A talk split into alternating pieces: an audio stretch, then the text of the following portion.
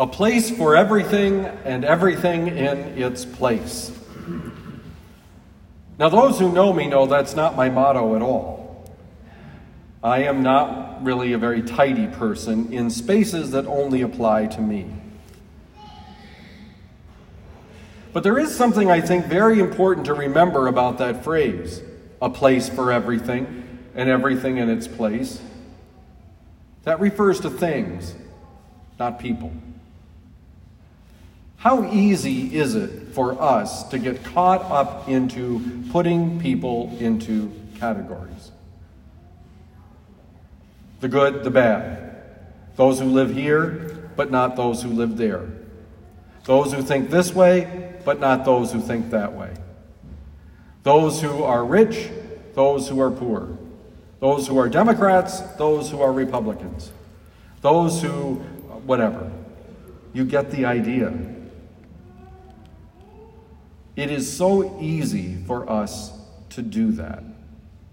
It is so easy for us to write off certain individuals because of what we think we assume about them. Divisions in our world today, whether it's in our country or around the world, are everywhere. There are political divisions. There are divisions within the church. There are divisions between those who live here and those who do not, and those who might like to live here. There are divisions and divisions and divisions. And most of the time, we don't really get into a place where we can learn about the other. We tend to get our news from one source, usually the source that reaffirms what we already believe. Studies have shown, sociologists have proven time and again, that we tend to associate with people who are like us. We know that we maybe find it easier to listen to people who reaffirm our beliefs than those who challenge us and cut against the grain. And perhaps most tragic is that we are not unlike the people in either reading who do the same with God. If there's a characteristic of God that is the most difficult for us to embrace, it is that God is loving. And not just a little bit loving. God is all loving. God pours out gifts on everyone. Even those people we don't like get gifts from God. In fact, they may be more likely to be able to use the gifts from God because they're more readily able to see them than we who have already decided which gifts are worthy for which people. This Eldad and Medad in the first reading, we don't know why they didn't go with the others. We don't get any reason. And it seems from Moses' response that the concern of Joshua was that somehow the fact that they didn't come to the camp with the others was an insult to Moses, that they weren't obeying him. And that's an understandable concern. You don't need to read very many encounters with Moses to understand that they turn on him very quickly. One can understand why Joshua might be a little defensive about people not doing what Moses directs them to do, because when they don't listen to Moses, it's really that they're not listening to God and they get in a bad way.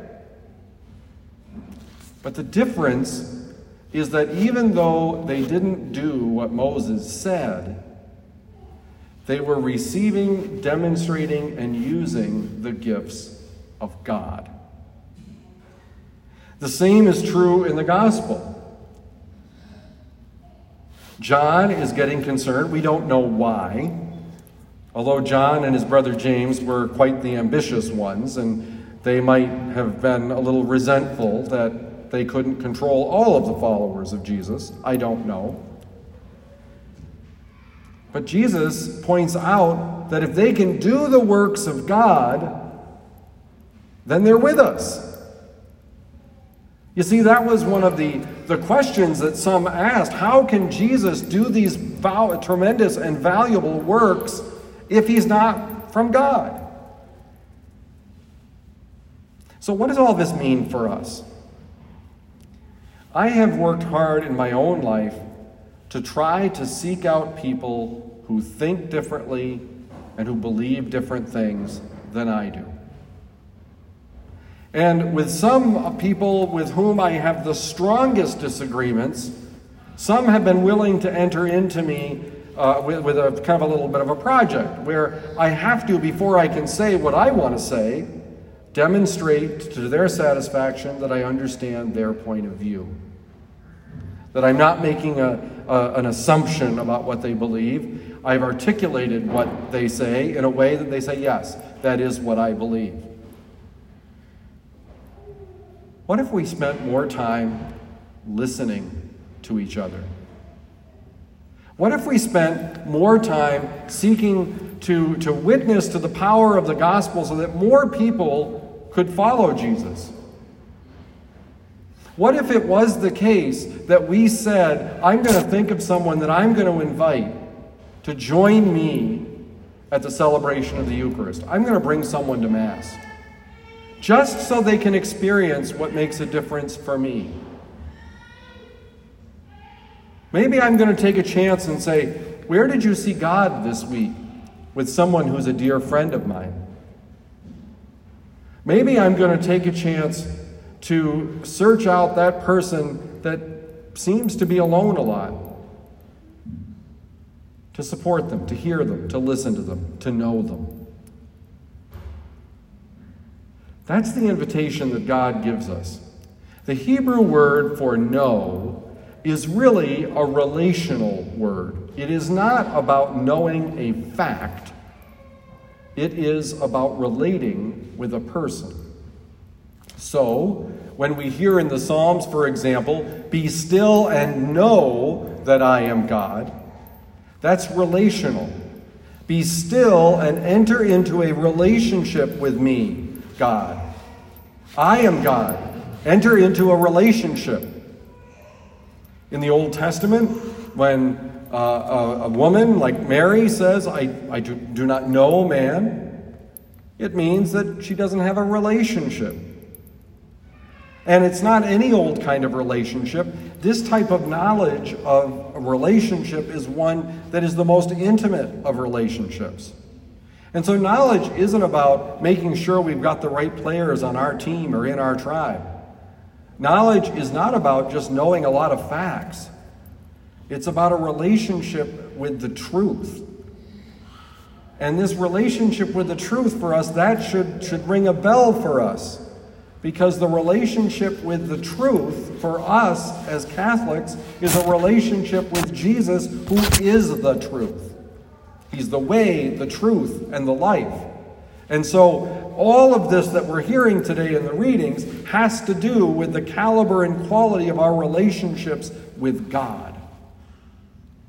And if we're going to be really authentic and look carefully at the reading from James, our relationship with others. If we're not careful, we could get the idea from the scriptures that just being rich is a problem. It's not in and of itself a problem unless it makes our hearts fat and lazy, unless it causes us not to look about how we can use these blessings from God to build up the kingdom of God. These hearts get fat. They get lazy. That's the concern that James is recognizing. That the people he's describing can see someone in need and not care. It is the antithesis of what Jesus says to anyone who gives even something as simple as a cup of cold water to someone simply because they're a believer. We could extend that to say simply because they're made in the image and likeness of God. And so I think the question is, will you have today a relationship with the truth? Will you find that time to be still, to be in the presence of God, so that by coming to know God better, you can come to recognize the ways in which God pours out gifts on everyone? and come to recognize the ways in which God is calling you to meet those who are in need. Take a moment today to be still and know God.